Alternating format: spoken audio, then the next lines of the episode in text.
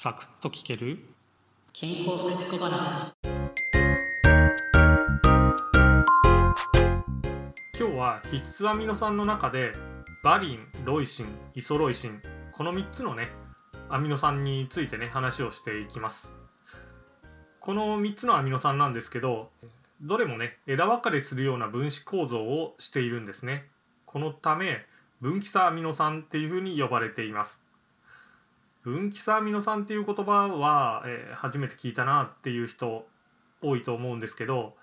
BCAA っていうふうにね、えー、言うとですね聞いたことあるっていう人きっと多いそういうふうにね僕思っているんですね、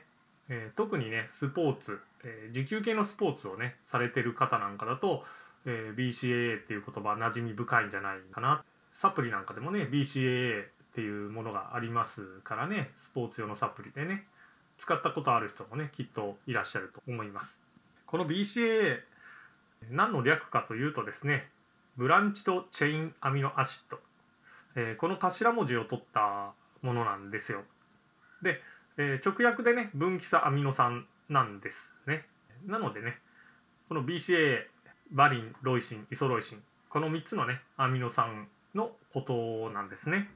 でですねこの BCAA はですね運動前に摂取すると効果絶大だというふうに言われています。なんで絶大なのかというとですね運動強度がね一定レベルを超えてしまうとエネルギーのほとんどっていうのは糖質を分解することで、えー、供給されるんですね。で糖質を分解されて供給される時にですね乳酸が作られます。でこの乳酸の血中濃度っていうのが高くなってくると運動のパフォーマンスがね著しく低下してしまうっていうふうにね言われているんですが運動前にこの BCAA 取っとくことでですね、えー、BCAA がですね運動中のエネルギー源として利用されて運動のねパフォーマンスが向上する、まあ、可能性があるというふうにね、えー、考えられているんです。えー、BCAA にはねこの乳酸の酸性抑制、えー、この他にですね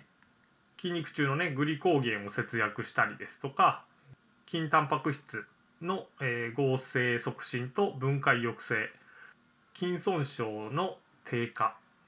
こういったね効果もあります、えー、つまりね筋肉を保護してくれる効果っていうのもあるんですね。なのでね、えー、まあトレーニングをね毎日行っているような方だとですね、えー、この筋肉の損傷を防いでくれることでコンディションが整えられて高い強度のねトレーニングっていうのをね続けていくことができるっていうふうにね考えられますよね。じゃあこの BCAA 何に含まれているのかというとお肉でマグロの赤身卵こういったものにね、えー、含まれているんですよ。でね、えー、母乳にもね結構含まれているそうなんですけど、まあ、母乳をね摂取するっていう機会なかなかないというかねなかなか摂取できないじゃないですか。でなのでね、まあ、摂取は基本的に肉とか卵とかそういったものからね、えー、取るわけなんですけどじゃあねどのぐらい取ったらいいのかというとですね 2000mg これぐらいね摂取すれば、え血中濃度がね十分に上昇するというふうに言われてます。じゃあ 2000mg ね BCA 摂取するためにはどんな風な食事になるのかというとえー、まずねマグロの赤身でいうと 40g 牛肉だと 70g 卵だとねまあ中ぐらいの大きさの卵を2個程度。あとね、まあ、母乳はないんですけど牛乳にも、えー、含まれてまして、えー、牛乳だとねコップ2杯、えーまあ、500ml 程度ですかね、えー、ぐらいね飲まないといけないそうです。ただねこれをね食事から運動前に摂取しようと思うと結構大変ですよね。食べてまたすぐ運動なんてできないですもんね。